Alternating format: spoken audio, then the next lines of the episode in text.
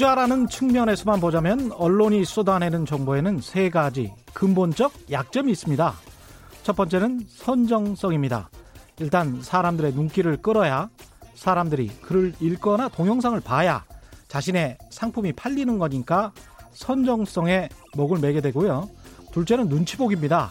시장은 빠르게 돌아가는데 언론은 대중의 쏠림 현상, 즉 보편적인 기류가 좀 나타나야 그제 안심하고 말을 할 수 있기 때문에 언론이 뒤늦게 오히려 쏠림 현상을 가속화시키면서 숟가락이나 얻는 형태가 될 수 있죠. 여기서 최경령의 경제쇼는 자유롭냐? 스스로 되물어 봅니다. 저도 이 경향성으로부터 최대한 자유로워지려고 노력합니다만 그럼에도 마지막 남은 한 가지 약점 때문에 그렇게 되기가 참 쉽지가 않습니다. 마지막 약점, 그건 모른다는 것이죠. 그건 언론이 아니라 어쩌면 우리 인간이 가진 근본적 약점인지도 모르겠습니다. 그래서 여러분이 꼭 기억하고 계셨으면 하는 점, 언론의 근본적인 약점을 알아라. 모른다는 것을 알아라. 그럼 여러분의 투자에도 도움이 될 것이라는 것이죠. 네, 안녕하십니까. 세상에 이익이 되는 방송 최경령의 경제쇼 출발합니다. 저는 진실탐사 엔터테이너 최경령입니다. 유튜브 오늘도 하죠. 같이 갑시다.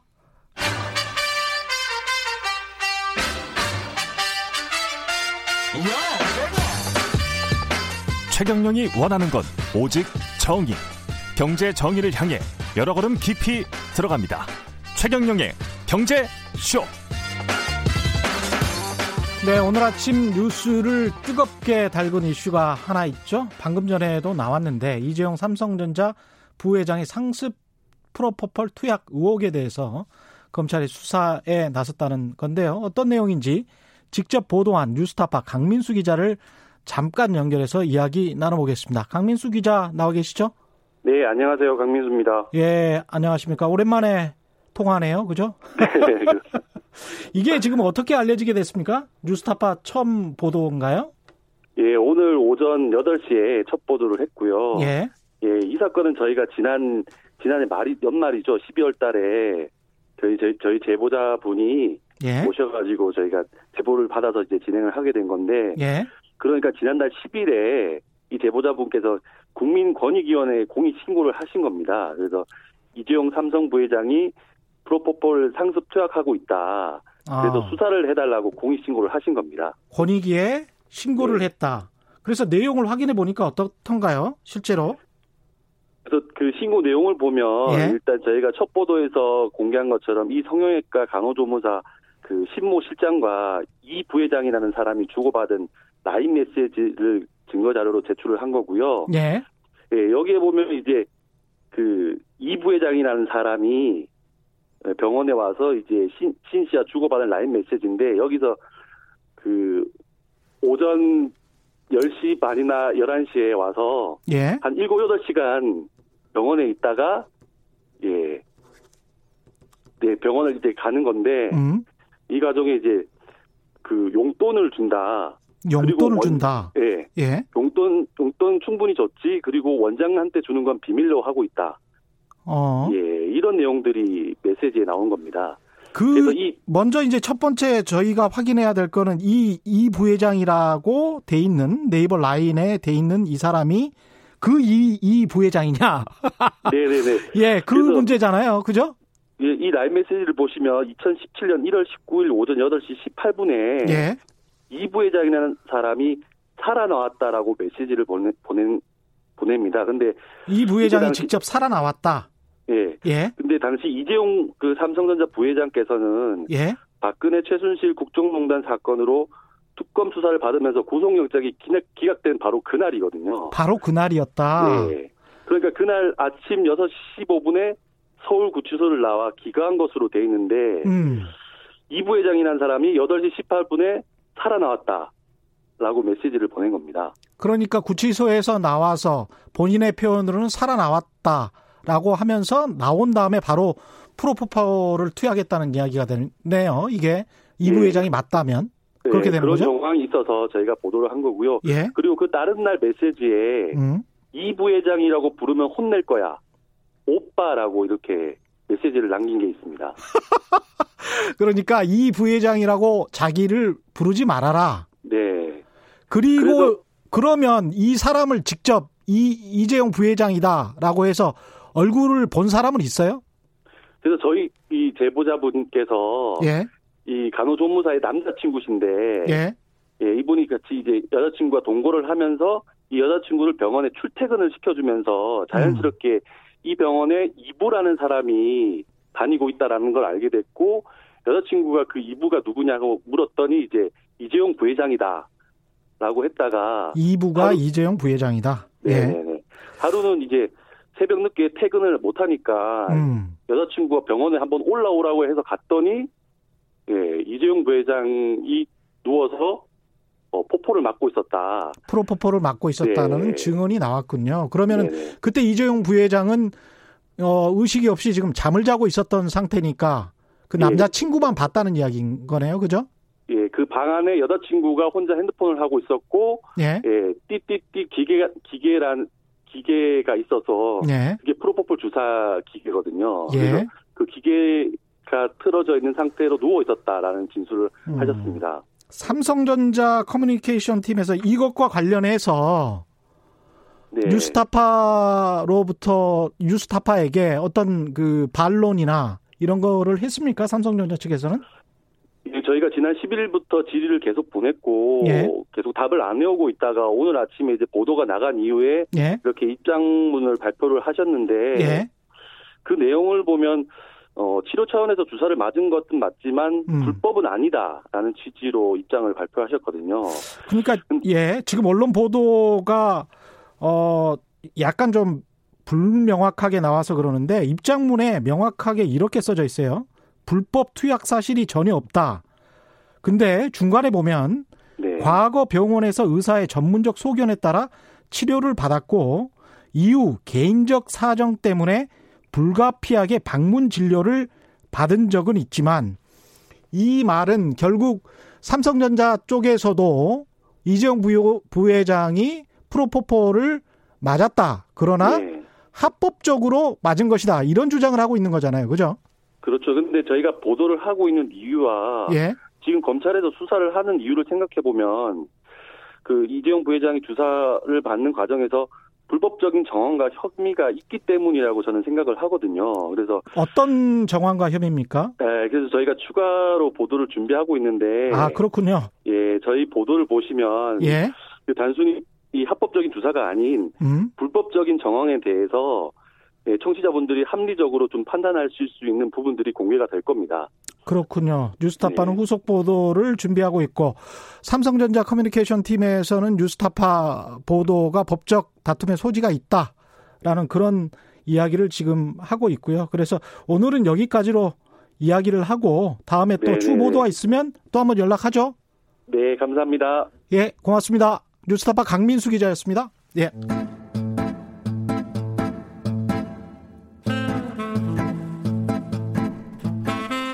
사람 경영, 인생 경영, 재무 경영. 인생은 경영입니다. 최경영의 경제 쇼. 예, 프로포폴과 관련해서는 합법적으로 맞으면 아무 문제가 없고요. 의료용 목적으로 맞으면 문제가 없는데 의료용이라고 한다고 하더라도 그 기간과 횟수, 빈도에 따라서 이게 의료용 목적인지 아니면 중독성이 있는 것인지에 관해서는 판례가 다 다릅니다. 그래서 상당히 법적 다툼의 여지가 있을 것 같고요. 그런 점에서 말씀을 드리는데 저희는 뭐 최경련의 경제쇼다 보니까 삼성그룹의 실질적 총수가 프로포폴을 투입할 만큼 아프다. 이것도 뉴스가 되는 것이고요. 또는 중독 의혹이 있다. 이건 더 큰 뉴스가 되는 것이죠. 그래서 그 두 가지 다 삼성그룹의 경영에 어떤 문제가 있을 수 있다라는 측면에서 어, 전화 연결을 했다라는 점을 어, 이야기를 드리고요. 이건 한국 경제가 삼성전자, 한국 경제에서 삼성전자가 차지하는 비중을 감안해도 충분히 논의돼야 할 사안임은 뭐 주지의 사실일 것 같습니다. 오늘 그래서 요, 요 문제는 여기까지로 하고요. 부동산 이슈 이제 이야기 들어가 보도록 하겠습니다. 부동산 이슈를 정확히 제대로 짚어보는 이광수의 부동산 이야기 미래세대우 리서치센터 이광수 연구원 나오셨습니다. 안녕하십니까? 네, 안녕하십니까? 예, 부동산 이야기 좀 많이 해달라고 이야 또 다른 또좀 한동안 안 하니까 네. 예 코로나 네. 19 때문에 한동안 안 하니까 또 여러 가지 또 요청이 있네요. 네. 12월 16일 부동산 대책 이후에 최근 부동산 시장 상황은 어떻게 보십니까? 예. 일단 서울만 보면 전반적으로 보합세로 접어드는 모양이고요. 예. 그런데 좀 다른 모습은 일부 지역에 다시 음. 급등세가 좀 연출되고 있습니다. 그래서 아. 어, 일부 강남, 강북 지역이라든지, 음. 어, 그 다음에 수도권 지역, 대표적으로 용인과 수요, 수원 지역이 가격이 급등하고 있고요. 반면에 12, 16 정책에서 일종의 targeting 했던 강남 지역의 가격은 어, 마이너스로 돌아선 하락으로 네. 돌아선 상황입니다. 그래서 좀 정리해서 말씀드리면 정책이 목적으로 했던 강남 집값은 좀 조정받고 있고 음. 반면에 다른 곳에 가격이 갑자기 급등하는 그런 모습입니다. 그렇군요. 그 수용성이라고 저도 뉴스에서 좀 봤는데 수원, 용인, 성남 뭐 이런 곳이잖아요. 이쪽에서 조금 아파트 가격이 상승한다 이런 뉴스들이 있습니다. 이게 사실인가요? 예. 네. 어, 제가 현지의 소식을 좀 들어보니까요. 예. 조금 상승하는 분위기가 아니고요. 급등하는 수준. 급등이다. 네, 급등하는 아, 예. 수준이고요. 예. 뭐한 두 달 동안 2억 이상, 3억 정도 오르는 곳이 예, 생기기 시작했습니다. 실거래가가 그렇다는 얘기죠. 그렇습니다. 매매가가 아, 그렇습니다. 그래서 아유. 어, 전형적으로 이제 급등하는 모습인데 예. 재미난 건 뭐 모든 지역이 그런 건 아니고요. 음. 이제 일종의 대장주라고 하는 예. 일부 아파트들이 그런 급등세를 보이고 있습니다. 아, 지하철 주변에 있는 아파트들 그렇습니다. 뭐 예. 개발 호재가 있던지 어. 이, 주, 지역이 가격이 이제 급격하게 오르면서 어, 시장에 그렇게 좀 혼란스러운 상황입니다. 음. 이유를 뭘로 봐야 될까요? 일단 그 12, 16 정책 때문에 전반적으로 서울의 아파트가 대출이 규제된 상황이죠. 예. 예. 음, 뭐 잘 아시겠지만 15억 이상은 대출이 전혀 안 되고요. 음. 그런데 이런 지역은 대출이 일단 70% 이상이 됩니다. 예. 그리고 공교롭게도 이 수원이나 용인 지역이 그동안 집값이 전반적으로 좀 안정세였어요. 그랬습니까? 네. 서울은 예. 빠르게 오르고 일부 뭐 과천이라든가 성남 지역 음. 그리고 판교 지역 이런 지역이 올란 반해서 예. 수원이라든지 용인 지역은 좀 안정세였죠. 음. 그러다가 다른 지역이 반대로 안정세로 접어드니까 이런 지역이 급등하는 모습이죠. 근데 아까 말씀드린 것처럼 결국엔 대출이 음. 가능하고 음. 예. 집값은 안 올랐는데 전세 가격이 꾸준하게 오르다 보니까 음. 전세 비율이 거의 70%에 육박했 하고 했었습니다. 예. 예. 그러니까 뭐냐면 대출도 한뭐 70% 가능하고 음. 대출 안 받아도 전세 끼고 집 사도 어, 다른 지역에 대비해서 전세 비율이 높으니까 전세 매매 비율이 높으니까 일종의 투자나 투기하기 되게 좋은 지역이었던 거죠.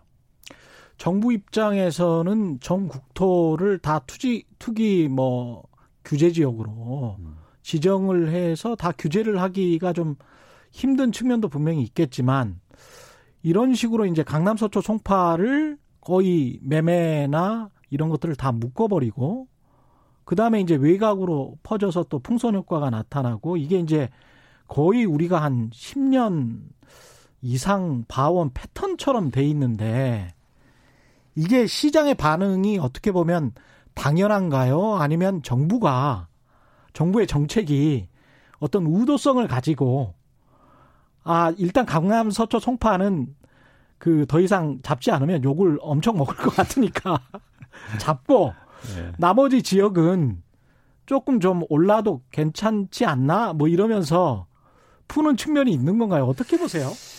아, 굉장히 어려운 문제인데요. 예. 일단 그 규제를 했을 때 전 국토를 규제는 할 수 있겠죠. 그런데 규제할 명분이 없죠. 예를 들어서 아까 예. 말씀드린 것처럼 예. 수원과 용인 난 안 오르는데 왜 나? 음. 나도 왜 대출 안 돼? 우리 지역은 나 실거주로 사. 그러면 사실은 정부의 정책이 당일성을 갖기 어려우니까 그렇죠. 정책이 일반적으로 집값이 급등하거나 뭐 투기나 투자가 많은 지역을 일단 일차적으로 했는데 음. 그런 지역을 하다 보니까 상대적으로 이런 지역이 오르는 음, 그런 상황이 나타나고 있습니다. 예. 근데 두 가지를 말씀드리고 싶은데요. 첫 번째는 재미있게 과거에도 이런 패턴이 이어지는데 그게 항상 부동산에 뭔가 그, 그 일종의 말하면 끝물이랄까? 예.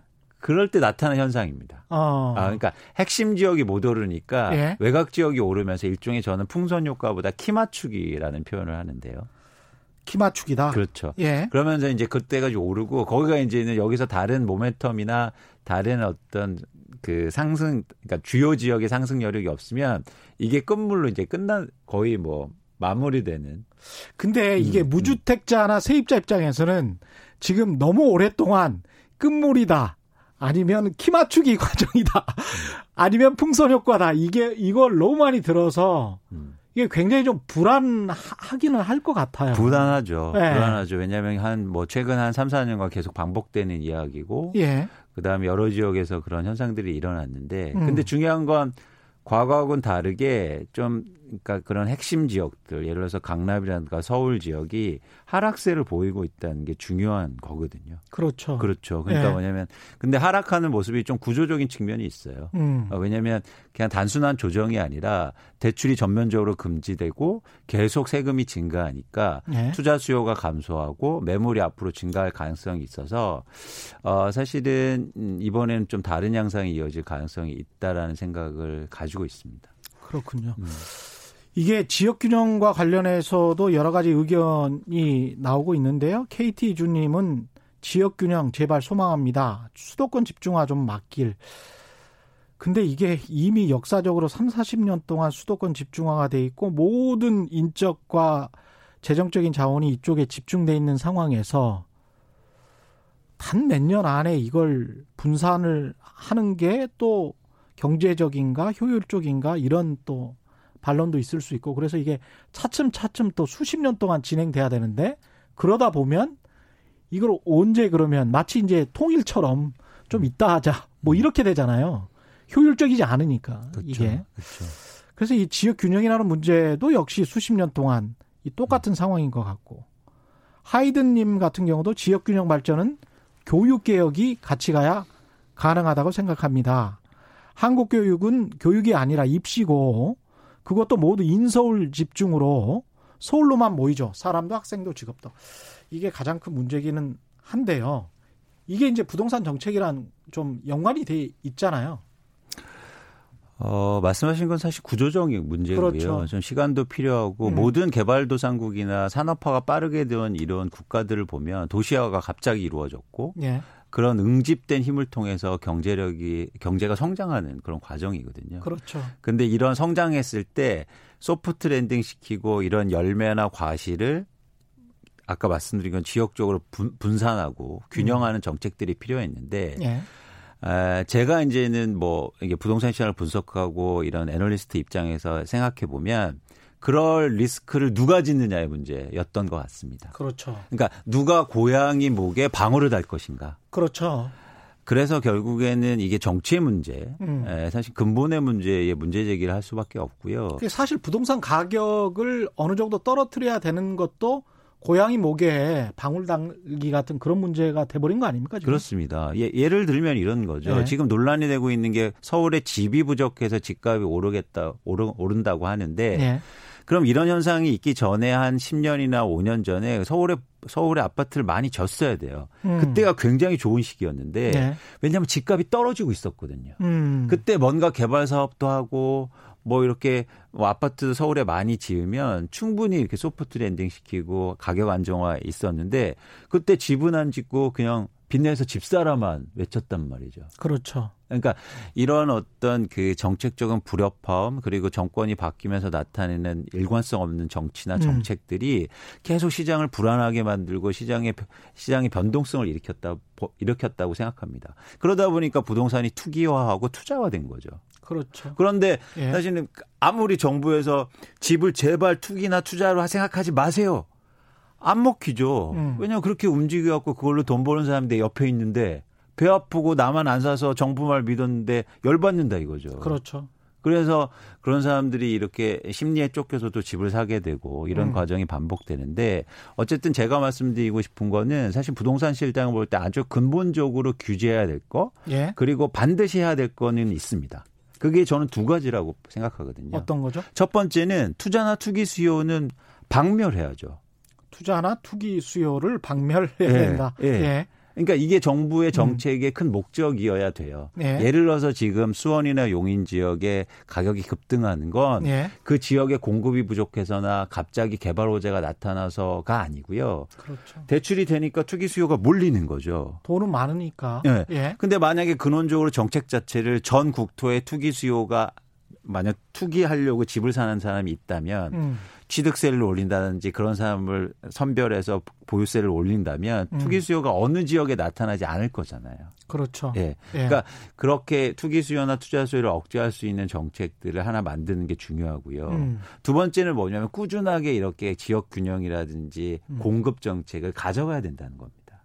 공급 정책을 가져가야 꾸준하게. 된다. 예, 꾸준하게. 예, 꾸준하게. 예. 변동성 없이. 갑자기 예. 막 50만 집값 집 부족하다고 50만 가구 짓고 또 집값 떨어진다고 해서 안 음. 짓고 음. 이러지 마, 말고 예. 꾸준하게 어떤 정책적 목적을 갖고 공공주택이라든가 음. 아니면 이렇게 실주거자들을 위한 정부 주도의 음. 그런 공급을 꾸준하게 가져가는 거죠. 근데 공급 정책을 꾸준하게 가져가도 시장에 현재 형성돼 있는 가격보다는 좀 낮게 가져가야 음.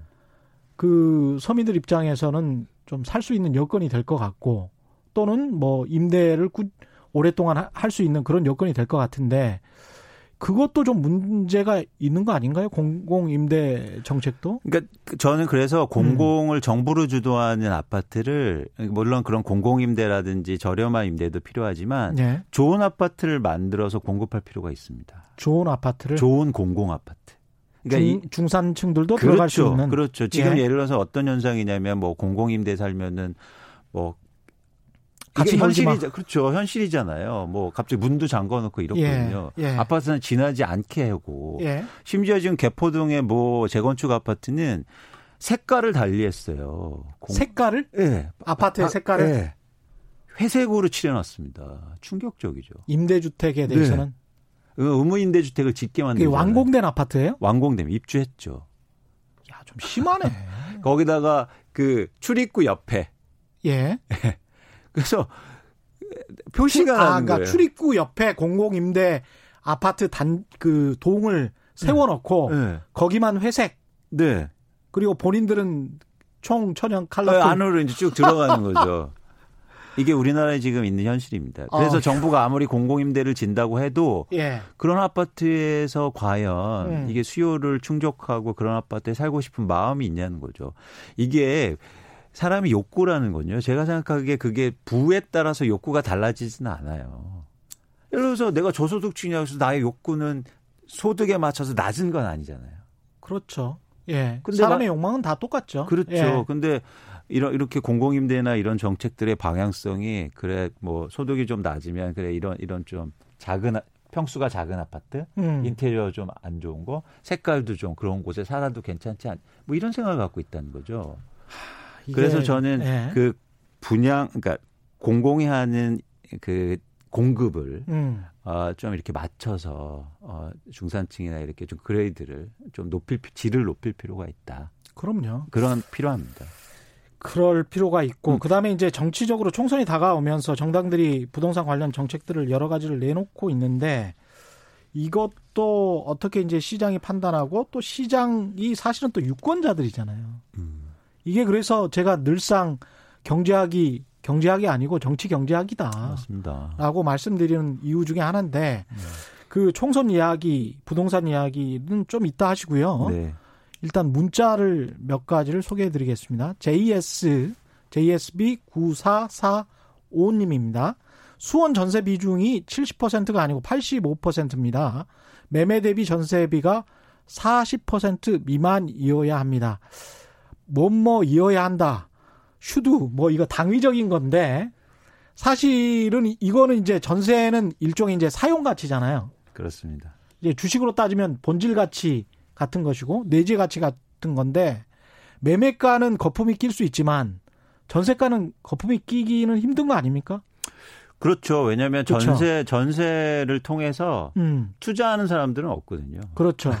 뭐 전세 투자하려고 전세에 네. 살거나 네. 아니면 전세를 내놓거나 하지는 않기 때문에 그렇죠. 매매가가 그래서 100인데 전세가가 85%라면 음. 최소한 85%의 현재 사용 가치는 있다고 봐야 되는 거죠. 시장에서 인정하는. 그렇죠. 근데 예. 어, 시장의 분위기나 엄밀하게 따져보면 이제 85, 그러니까 평균은 70%입니다. 예. 제가 이제 그 사시는 지역이 그렇죠. 85%일 수는 있는데, 예. 근데 제가 말씀드렸듯이 약간 어떤 과정이 좀 있었냐면요. 아파트 가격이 집값이 아, 못 올랐어요. 음. 상대적으로. 예. 그래서 사용 가치별로 평가는 좀 낮았던 거로 볼 수 있죠. 그렇죠. 예. 예. 그렇기 때문에 그걸 딱 캐치하고 음. 그런 투자나 투기 수요들이 딱 들어간 겁니다. 음. 왜냐하면 말씀하신 것처럼 15%만 이제 내도 살 수 있으니까. 그렇죠. 근데 요즘 예. 더 충격적인 건 그렇게 사고 갑자기 두 달 만에 오르니까 두 달 만에 팔고 나가요. 아니 두 달 만에 팔고 나가도 어떻게 양도세나 이런 거50% 내고 간다 이거죠. 아 세금 내고? 네. 상관없다. 왜냐하면 예를 들어서 5억에 주고 산 내 집을 5억짜리 아파트가 있는데 예. 전세가 70, 80%라 그러면 1억 주고 샀잖아요. 예. 근데 두 달 만에 예를 들어서 1억이 올랐습니다. 예. 그럼 100% 수익률이 났잖아요. 예. 꽂아대고 내가 그냥 깔끔하게 5천만 원 세금 내고 5천 원은 그냥 챙겨서 가는 거죠. 아니 다주택자들이 투기를 하는 게 아니고 네. 일반적인 사람들도 그런 식으로 매매를 합니까? 그러니까 저희가 지금 네. 구, 지금 사실은 아니, 제가, 저는... 제가 좀 과장해서 말씀드리면 예, 예. 지금 서울이나 수도권 지역에 거의 대부분의 분들이 에, 에 뭐라 할까요? 그런 그런 생각을 갖고 있어요. 아 진짜요? 그럼요. 집을 그래서 아. 집을 마치 주식 투자처럼 생각하는 겁니다. 아니 두 달 만에 사고 판다고요? 근데 저희님 생각하세요. 그 두 달만 5천만 원 벌었잖아요. 세금 예. 내도. 예. 그래서 그냥 미련 없이 팔고 가는 거예요. 자, 근데 그게 문제가 되는 게 거기에 살고 계신 분들이 문제잖아요. 혹은 예. 혹은 내가 열심히 저축해서 기다려 왔는데 음. 그 집을 살려고 갑자기 급등해서 심리에 쫓겨서 그 가격에 샀단 말이죠. 예. 근데 그분들은 거기서 6년, 7년 살아야 되는데 음. 최소한 뭐 6년, 7년 살고 10년 살아야 되는데 그렇게 올라오는 가격에 내가 샀다면 그 사람들 나가버리고 나 이 지역은 계속 좀 어, 계속 그 상태로 뭐 유지될 수는 없을 거 아닙니까? 두 달 사고 팔았다면 보유세도 안 내겠네요. 그렇죠. 예. 그래서 보유세가 효과가 없는 거예요. 다주택자라고. 취등록세하고 양도세 내서 한 절반 50%. 정도를 어. 세금으로 내고 네. 그냥 팔고 나간다는 거죠. 팔고 그냥 깔끔하게. 야 대단하다. 집을 어떻게 그렇게 생각하는군요. 지금 대부분 다 그렇게 생각합니다. 정말 투자의 대상으로 생각을 해버리네요. 네. 그러니까 거기다 대고 보유세를 음. 아무리 올려도 효과가 없는 거예요. 보유세 대상이 안 되는 거예요. 갖고 있질 않으니까. 하구나. 예. 네. 그래서 이제 음. 그런 음. 그런 문제점. 그래서 제가 말씀드렸잖아요. 전제되는 음. 게 투기나 투자수를 어떻게 억제할 건가. 예. 그런 그래서 이제 예를 들어서 캐나다나 뭐 호주 같은데 어떤 방법을 최근에 도입했냐면 음. 취득세를 엄청나게 올렸어요. 취득세를 엄청나게 네. 올렸어요. 예. 중국 사람들이 와서 뭐 밴쿠버의 집값을 엄청 올리다 보니까 마, 맞아요. 예. 취득세를 20%로 올려버립니다. 아. 그러면 음. 아까처럼 두달 만에 팔아도 음. 취득세를 많이 내니까 그렇죠. 불안하잖아요. 불안하죠. 떨어질 수도 있어요. 예, 예. 그러니까 우리나라가 뭐 이게 여러 가지 논의가 필요하겠지만 일단 취득세 굉장히 낮습니다. 음. 2%에서 뭐 이 정도밖에 안 내니까. 그렇죠. 그러니까 예. 사는데 판 사는데 파는 데는 이익에 대상하잖아요. 음. 이익이 있어야 양도세를 내는 거 아닙니까? 그렇죠. 그렇기 예. 때문에 이게 집을 사고 파는데 큰 비용이 들지 않아요. 음. 거래 비용도 그렇게 많지 않고 그렇죠. 그리고 그렇게 거기다가 쓸... 이제 사실은 보유세 많이 올렸다. 보유세를 올린 적은 없고 사실은 음. 예 공시 가격을 올렸는데 네. 공시가를 많이 올렸다고 해도 사실은 선진국에 비해서는 턱도 없이 낮은 수준이잖아요. 그렇죠. 예. 그리고 그렇게 일시적으로 다 일종의 우리 주식 용어로는 단타를 치고 나가면 음. 보유세도 안 내는 거 아닙니까? 그러네요. 그런데 수익에 대한 양도세만 내지. 이게 사실 70년대 미등기 전매라고 해서 등기를 하지 않고 네. 중간에 자기가 얼마만 먹고 팔고 팔고 팔고 그래서 하루에 뭐 서너 번 거래가 되는 그런 음. 상황이 있었는데 네. 그런 상황처럼 돼버리 그렇죠. 돼버렸다는 거잖아요. 그리고 또 하나 예. 뭐냐면 네. 그런 지역에 지금 분양 아파트도 음. 어, 규제 지역이 아니기 때문에 분양받은 다음 6개월 만에 전매가 가능하거든요. 예.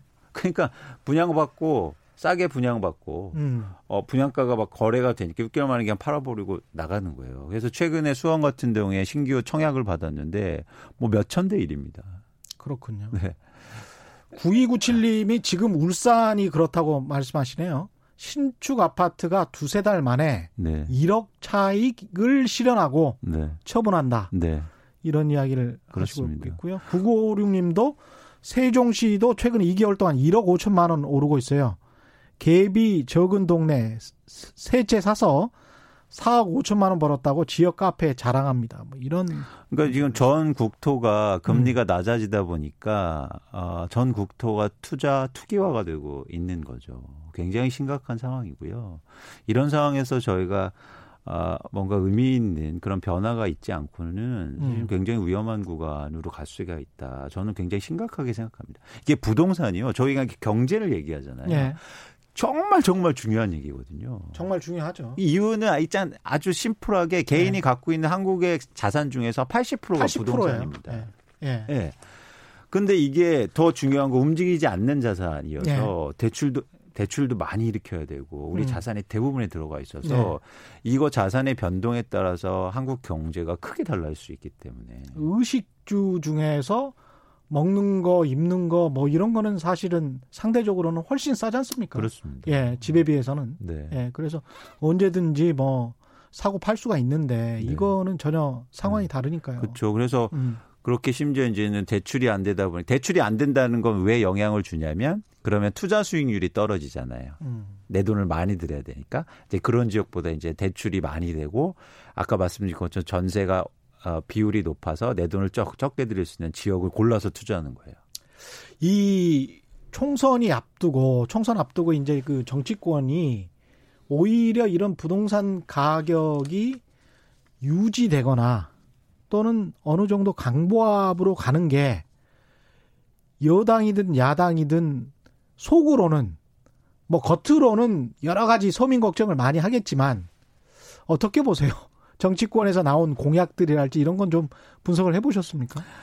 이게 일단은 역사적인 흐름을 보면 예. 이제 전 세계적으로 어떤 현상이 일어나면요. 음. 2차 세계 대전 이후로 각국의 정부가 경기 부양과 그리고 국민들을 위해서 내 집 갖기 운동을 예. 예, 일으킵니다. 음. 그래서 미국 같은 경우에 2차 세계대전 이후에는 내 집을 갖고 있는 비율이 40%에 불과했어요. 예. 그런데 그 한 20년 동안 그런 운동도 하고 그러면서 어떤 게 처음으로 도입되냐면 모기지가 나옵니다. 음. 그래서 집을 살 때 대출을 하기 시작한 거예요. 예. 그러면서 갑자기 내 집을 짓는 내 집을 보유한 사람들이 70%로 증가해요. 예. 그러면서 갑자기 정치 공약들이 어떤 게 나오냐면 음. 집값을 올려주겠다. 그래서 예. 몇 가지 재미있는 정책들이 나오는데 1900 그래서 1970년대 전 세계적으로 공급이 계속 줄어요. 음. 그리고 그린벨트 이런 거 생깁니다. 확대됩니다. 집을 아예 못 짓게. 기존의 유주택자들 70%가 유권자의 대부분을 차지하니까 그렇죠. 그 사람들에게 표를 얻기 위해서 그렇죠. 예. 그게 이제 일종의 예, 이쪽 용어로는 홈 버터라고 하는데 그렇군요. 예, 그래서 그게 물론 의도되지 않았건 그런 네. 흐름들이 전 세계적으로 있었고 한국도 잘 보시면 사실은 계속 공급이 줄긴 하거든요. 아. 그리고 한국도 제가 최근에 찾아보니까 음. 재건축과 관련해서는 규제를 하는 하고 있고 음. 계속 강경한 뜻 보이지만 주택법 일부 개정안이 본회의를 통과를 했어요. 네. 1월 9일에 통과를 했는데 이때는 정말 일을 열심히 하시는 게 151명이 참석을 해서 151명이 모두 찬성을 했어요. 어떤 거냐면 리모델링을 음. 그냥 좀 수직 증축을 좀 쉽게 해주는 거예요. 그래서 음. 한국경제신문에도 아파트 리모델링 특별법이다. 이런 식으로 이제 주택법 일부 개정안에 관해서 묘사를 해놓고 이게 일기 신도시에는 어떤 수혜를 줄 수 있다. 음. 이런 거거든요. 음. 근데 이걸 대표 발의한 분도 분당 출신의 지역구 의원이더라고요. 근데 이게 결국은 정치랑 굉장히 밀접한 관련이 있다고 봐야, 봐야 되는 거죠. 이게. 맞습니다. 근데 예. 저는 이게 어, 집값을 잘 보시면 그런 음. 이제 쉬, 저는 좀 우스갯소리로 요즘 무슨 말을 하고 있느냐면 예. 어, 이번, 이번 정부라든지 이번 들어서 집값 이렇게 올랐는데 그럼 음. 정부를 막 찬성 좋아해야지. 예. 내집 올려줬는데. 그렇죠. 근데 오히려 사람들이 뭘까요? 되게 뭐 힘들어 하잖아요. 음. 뭐 여러 가지. 그러니까 이런 코드를 잘 읽어야 되는데 네. 사실 이게 잘 안 되는 것 같아요. 음. 정치적으로. 음. 그래서 전 좀 안타까운 게 뭐냐면 지금 한국의 부동산 시장이 굉장히 정치화돼 있습니다. 굉장히 정치화돼 있습니다. 네. 예. 이게 어떤 문제를 갖고 있냐면요. 음. 그러니까 예를 들어서 정부가 정책을 규제, 정, 부동산을 규제하죠. 예. 규제하면 사람들이 그러면 아 그래 나 투자나 투기 수요 하지 말아야겠다라고 음. 생각하는 게 일, 일반 그러니까 일상적 그러니까 그렇게 생각해야 되잖아요. 예. 근데 어떤 생각을 갖고 있냐면 아, 2년 후에 바뀔 텐데 뭐. 그렇죠. 이런 기대를 갖게 누군가 만드는 거예요. 음. 그래서 반 반대쪽이 이럴 특히 때는 언론이 예. 그렇죠. 아, 정치도 나와서 공약을 이번에 웃긴 게 뭐, 아, 재밌는 게 뭐냐면 공약을 보면 다 풀어주겠다. 예. 그러니까 한쪽에서는 규제하겠다. 또 한쪽에서는 다 풀어주겠다 이러니까 사실은 내가 갖고 있는 생각, 음. 내가 예를 들어서 강남에 재건축을 갖고 있으면 나는 이쪽을 지지하니까 난 이쪽을 기다릴 거야. 그리고 반대로 난 집이 없으니까 난 이쪽을 지지하면서 이러, 이러고 있단 말이죠. 그렇죠. 예. 그러니까 굉장히 혼란스러운 상황이고 이것 때문에 가격 변동도 엄청 심하고 그러면서 음. 결국엔 중상층이라든가 서민들이 피해를 보는 구조를 갖고 있거든요. 이 더불어민주당 같은 경우에 여당 일단 네. 공약들 부동산 관련 공약들 구체적으로 한번 살펴보죠. 더불어민주당과 음. 아, 야, 야 일당이라고 할 수 있는 자유한국당 부동산 정책 좀 비교를 해보겠습니다. 더불어민주당은 어떻습니까? 일단 더불어민주당이 핵심 공약 3호를 발표했는데요. 네. 그걸 보시면 일단 주택 정책 중에서 청년 신호 맞춤형 도시를 조성하겠다. 음. 그래서 관련해서 주택은 10만 호 공급하겠다. 청년 신혼. 네. 예. 그걸 대상으로 해서 예. 어, 사실 공급이 이런 계층에 맞춰드는 건 전적으로 이제 필요한 정책이죠. 예. 그런데 그걸 송, 좀 상세하게 살펴보면 예. 수도권 3기 신도시를 통해서 5만 호 하겠다. 음. 재생 사업이나 택지 개발해서 4만 호. 예. 기존에 나와 있던 정책들이에요. 예. 어, 그래서 예. 이런 부분이 과연 시장에 실제적으로 심리에 영향을 미치거나 효과가 음. 있을 건지는 좀 어, 저는 의문시되고 예. 또한 가지 저희가 좀 지적해야 될 건 뭐냐면 음. 청년이나 신혼 굉장히 중요합니다. 예. 중요한 세대죠. 그런데 집이 내 주택이 절실한 거는 좀 생각해 볼 필요가 있어요. 어, 누가 절실하냐? 예. 예. 지금 집이, 내 집이 절실하고 이런 거는 사실 결혼해서 5년, 6년 지나고. 예. 내 아이가 학교를 갈 그렇죠. 시점. 예. 그 점에서 내 집이 안정된 주거가 필요하잖아요. 그러니까 30대 중반이나 40대 초반 그 중에서 청약 점수가 좀 미달되는 사람들, 그 사람들이 굉장히 큰 수요가 있는 것 같아요. 그렇습니다. 예. 근데 그, 그런 분들에 대해서 정책이나 배려가 없다 보니까 음. 지난해 잘 보시면 갑자기 3, 40대가 무리해서 영혼을 영혼까지 대출받으면서 예. 무리하게 집을 사기 시작하니까 갑자기 집값이 급등했단 말이죠. 영 영끌이라고 하죠. 그렇습니다. 예. 그러다 보니까 사실 이런 어떤 물론 청년이나 신은 굉장히 중요한데 음. 30대의 그런 3, 40대의 그런 계층을 위한 네. 공급 대책이 반드시 필요하다. 음. 아, 그런 물론 지켜봐야 됩니다. 지금 계속 음. 발표를 하고 있지만 네. 그래서 새로운 공급이 필요하다라는 생각을 좀 그러니까 더불어민주당 정책에서는 제가 좀 말씀드리고 싶은 내용입니다. 야당 쪽 자유한국당 쪽은 어떻습니까? 부동산 정책. 자유한국당은 사실은 부동산 정책이 굉장히 구체적으로 적극적인 정책들이 아, 나오고 있습니다. 구체적이고 적극적이다. 네. 예. 그래서 굉장히 뭐랄까요. 그 공부도 많이 하신 것 같고 음. 의미 있게 있는 정책들을 발표하는데 예. 내용을 한번 보시죠. 예. 고가 주택을 일단 9억 원에서 12억으로 상향시키겠다. 아. 그리고 예. 조정대상 지역 일종의 서울에서 2주택자 이상 보유자에 대해서 종부세를 완화해 주겠다. 종부세를 완화해 주겠다. 네. 종합부동산세 네, 완화. 보유세 쉽게 말하면. 예, 보유세를 네. 완화. 집 많이 가져도 보유세 낮게 해주겠다. 이게 2주택 이상자들 말씀하시는 그렇죠. 거죠? 예. 그다음에요. 그다음에 또 마찬가지로 다주택자 그런 다주택자들이 팔 때 양도세 중과도 폐지하겠다. 양도세 중과도 폐지해요? 네. 어. 음. 그렇군요. 그리고 대출 예. 규제도 지금 40%잖아요. 서울 같은 경우에. 예. 그 15억 이상 아예 안 되는데. 어. 60%로 예. 완화해 주겠다. 60%로 완화. 네, 대출 막 해서 집 살 수 있게 하겠다. 아, 세금은 그러니까 확 줄이고 음. 특히 2주택 이상 종부세를 부담하는 사람들은 전 인구의 한 2% 정도밖에 안 되는 걸로 알고 네, 있는데 네. 그쪽에 중과세도 좀 폐지하겠다. 네. 대출 규제도 완화하겠다. 또 네. 있습니까? 재건축 활성화시키겠다. 재건축을 활성화시키겠다. 네. 그다음에 3기 신도시 음. 저희가 공급이 앞으로 예정돼 있는데 예. 전면 재검토하겠다. 3기 신도시는 전면 재검토라는 게 이제 안 짓는 쪽으로 가겠다라는 그렇죠. 거죠. 그래서 예. 무리하게 뭐 그런 외곽 지역에 짓지 않겠다. 음. 아, 그래서 전반적으로 정책의 흐름은 예. 이번 정부가 갖고 있는 정책의 반대편에 이 논리는 결국 이제 공급을 최대한 늘리고 네.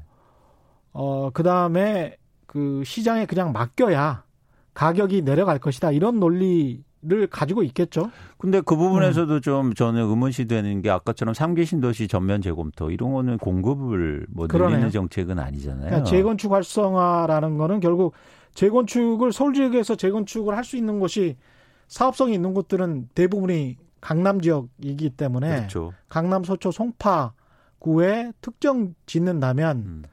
그쪽 주민들은 상당히 좋긴 합니다만은 그렇죠. 예. 어. 다른 지역 주민들은 재건축과 별다른 맞습니다. 예, 인연이 없습니다. 그리고 예. 이제 삼기 신도시 전면 재검토는 음. 예를 들어서 삼기 신도시 지정돼 있는 지역이 예. 지역에 지금 반발이 좀 음. 있잖아요. 예. 그쪽에 공급 있는가 하면 또 문제가 있으니까. 음. 그래서 그런 거에 좀 이렇게 예, 목적으로 해서 이런 정책들이 일단 나오고 있습니다. 그래서 이제 요약하자면 예. 어쨌든 다주택자 규제 완화해주고 음. 대출도 어, 좀 편하게 할 수 있게 도와주고 음. 그다음에 재건축 규제 완화해주겠다 이런 정책으로 요약할 수 있습니다. 예. 그냥 결국은 집권 여당의 정책은 청년 신원 쪽 기존의 정책을 좀 그대로 가져가면서 그러나 대출은 옥죄고 그러면서 이제 수요를 좀 억제는 정책. 음. 그러면서 어 주택 가격 안정화를 시키겠다. 자유한국당은 시장에 가능하면 맡기면서 세금을 좀 줄이고 공급을 최대한 확대. 그러나 3기 신도시는 전면 재검토하면서 그렇게 하면 오히려 가격이 내려갈 것이다. 이런 기존의 주장이네요. 그렇습니다. 두 정당 모두. 네, 그런데 예. 말씀드리고 싶은 음. 건 제가 강조했듯이 두 정책들이 완전히 상반되잖아요. 그렇죠. 그러다 보니까 시장에서 뭐 이게 대집을 마련해야 되고 부동산에 대해서 국민들이 생각하기에 나의 위치에 따라서 다르게 해석하지. 네. 거죠. 그렇죠. 네, 그래서 네. 어, 지금 강남에 계신 분들이 이런 정책을 딱 보고 어떤 음. 생각이 들겠습니까? 어, 조금만 기다리면. 예. 희망, 희망이, 희망이 보이겠는데. 예. 예. 그러니까 이런 저는 사실 근데 부동산 문제는 예. 부동산 문제는요. 예.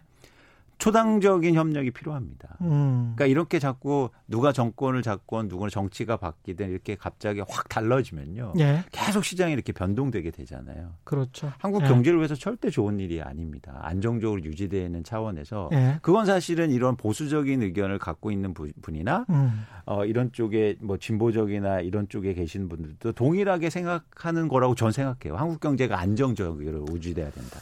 그렇죠. 그리고 강남 서초 송파에 관한 그 부동산 정책이 전체 국토의 부동산 정책과 어떤 등가로 음. 대치될 수는 없는 것이고 전 국토의 부동산 정책은 따로 있는 거고 강남 서초 송파는 또 따로 생각해야 되는 그런 문제인 것 같습니다. 음. 예. 그 3377님 여기와 관련해서 이제 부동산 정책들과 관련해서 제안을 해 주셨는데요.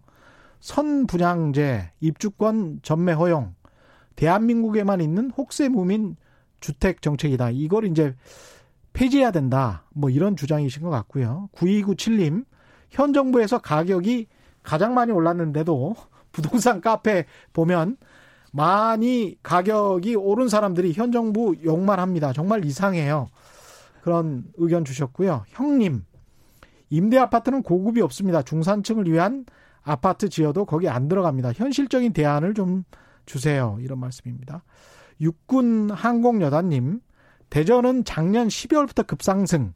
특별한 이유도 없는데 중구 지역이 옛 도심인데도 급상승, 급상승. 이런 이야기를 하고 있고요. 도수연님, 외국에서도 초고가 부자 동네는 부동산 정책에서 내버려 둔다고 들었는데 우리나라는 왜 이렇게 강남에 집착을 하나요? 강남을 제외한 부동 중산층을 위한 보편적인 대책으로 가는 길은 어떨까요? 저도 비슷한 생각인데 도수연님이랑 어떻게 생각하십니까? 이게 가능합니까? 근데 어, 그, 그거에 대해서는 좀 이제 고민할 부분인데요. 예. 어, 일단은 역사적인 배경이 좀 다릅니다. 예. 아, 저희는 강남의 출발점이 개인적으로 불을 만들고 그들이 만든 게 아니에요. 음. 그러니까 예를 들어서 뉴욕의 맨하탄은 역사상으로 굉장히 오래돼서 예. 예를 들어서 유럽에서 뭐 이렇게 이전해 오고 거기에서 뭔가 거래가 일어나고 돈을 버는 사람들이 그 지역을 만든 거죠. 예. 어, 뭐 예를 들면 음. 근데 강남은 지역적으로 국가의 예산이 투입되고 음. 그리고 국가가 개발해 준 지역입니다. 그렇죠. 강남에 사신다고 그래서 강남의 집값을 강남에 계신 거주민들이 노력해서 만든 건 아니라고 저는 생각해요. 아, 그럼요. 사회적인 배려가 있었죠.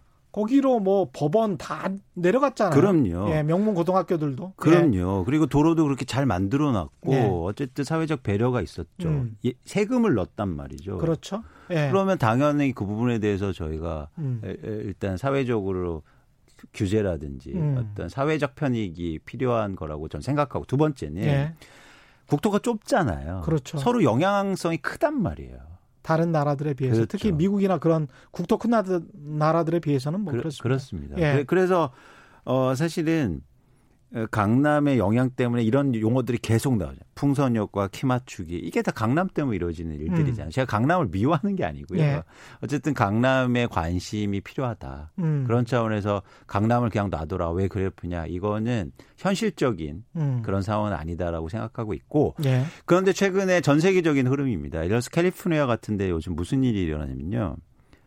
캘리포니아에 펍 컨트롤이 생, 아, 그 페트롤이 생겼어요. 뭐, 무슨 패트롤요? 그러니까 사람 인분을 걷어들이는 음, 그러니까 공무원들이 생겼습니다. 아 그래요? 예. 네. 그만큼 그러면은 길거리에서 자는 사람들이 많다는 얘기죠. 그렇죠. 실리콘밸리 이런 데서 갑자기 월급이 엄청나게 증가하는 그런 예. 사람들이 증가하면서 집값이 급등하고 임대료가 오르니까 예. 사람들이 길거리에 나앉게 됐고 예. 그래서 길거리에서 그냥 그냥 자요. 네. 예. 그러면서 화장실이 특히 미국 같은 거 보시면 어렵잖아요 쓰기가. 그렇죠. 그러니까 길거리에서 그냥 이게 사회적인 문제잖아요. 그렇죠. 그래서 그냥 캘리포니아 실리콘밸리 애들 돈 버는 그냥 놔둬. 음. 라고 하면 계속 그 상태로 될 거 아닙니까? 예. 그래서 지금 그런 규제 움직임도 나타나고 있거든요. 그래서 이런 사회적 격차 문제, 차별 문제, 특히 부동산은 사실은 불로소득에 굉장히 가깝잖아요. 이런 불로소득을 가만 놔둔다면 예. 그런 정치적으로 어, 어, 의무를 태만시한 거죠. 음. 예를 들어서 강남 그냥 이렇게 놔둬 그러는 거나 그 사람들 배 아파. 그런 사람도 어루만져 주는 게 정치 아닙니까? 그렇죠. 예. 그래서 여러 가지 차원에서 저는 규제가 필요하다라는 음. 생각을 갖고 있습니다. 전망은 어떻게 보세요? 부동산 가격. 지금 되게 혼란스러운 상황인데요. 예. 일단은 음 이제 두 가지가 굉장히 일단 단기적으로는 중요해 보입니다. 일단 최근에 코로나 이제 바이러스 때문에 어떤 시장의 분위기가 있냐면 추가적으로 네. 금리 인하한다. 예. 그렇게 되면 다시 부동산 시장이 더 들썩거릴 수도 있다. 아. 아.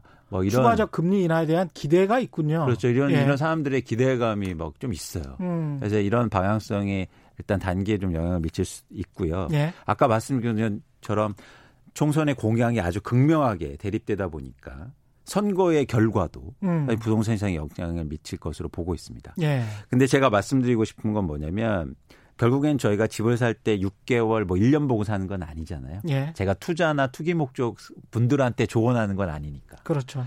그래서 이런 차원에서 부동산 볼 때는 제가 계속 누누이 얘기하지만 음. 지금은 굉장히 조심해야 될 때다. 예. 아까도 어, 최 기자님 말씀하셨듯이 저희가 음. 제일 못하는 게 에, 모르는, 모르는, 거 아닙니까? 모르는 거예요. 예, 모르는 미래는 거. 모르는 거죠. 그래서 예. 제가 누누이 강조하는 게 미래는 예측하는 게 아니라 대응하는, 대응하는 거다. 예. 그런 관점에서 이렇게 높아진 가격 예. 그리고 이렇게 과잉해서 올라진 심리들을 잘 보면 음. 대응하기 되게 어려울 수도 있다. 집을 정말 집으로 생각을 한다면 저 같은 음. 경우에 생애 주기상 취직을 하고 끼케야 두 번 아무리 많이 사도 사고 팔아도 세 번 정도일 것 같은데 30년을 일한다면 그러면 언제 팔지를 꼭 생각을 해야 될 것 같아요. 언제 팔지를. 그럼요. 지금 높은 가격에 위험할 수 있다. 네. 그런 이야기 해주셨습니다. 오늘 말씀 감사하고요. 지금까지 미래에셋대회 이광수 연구원과 함께했습니다. 고맙습니다. 고맙습니다. 예. 오늘 밤 10시에 최경령의 이슈 오도독 2회가 유튜브로 방송됩니다. 1회 보내주신 성원 감사드리고요. 오늘도 꼭 시청해 주시기 바랍니다. 최경령의 경제쇼 오늘 준비한 내용 여기까지였습니다. 저는 내일 4시 5분에 다시 찾아뵙겠습니다. 지금까지 세상에 이익이 되는 방송 최경령의 경제쇼였습니다. 고맙습니다.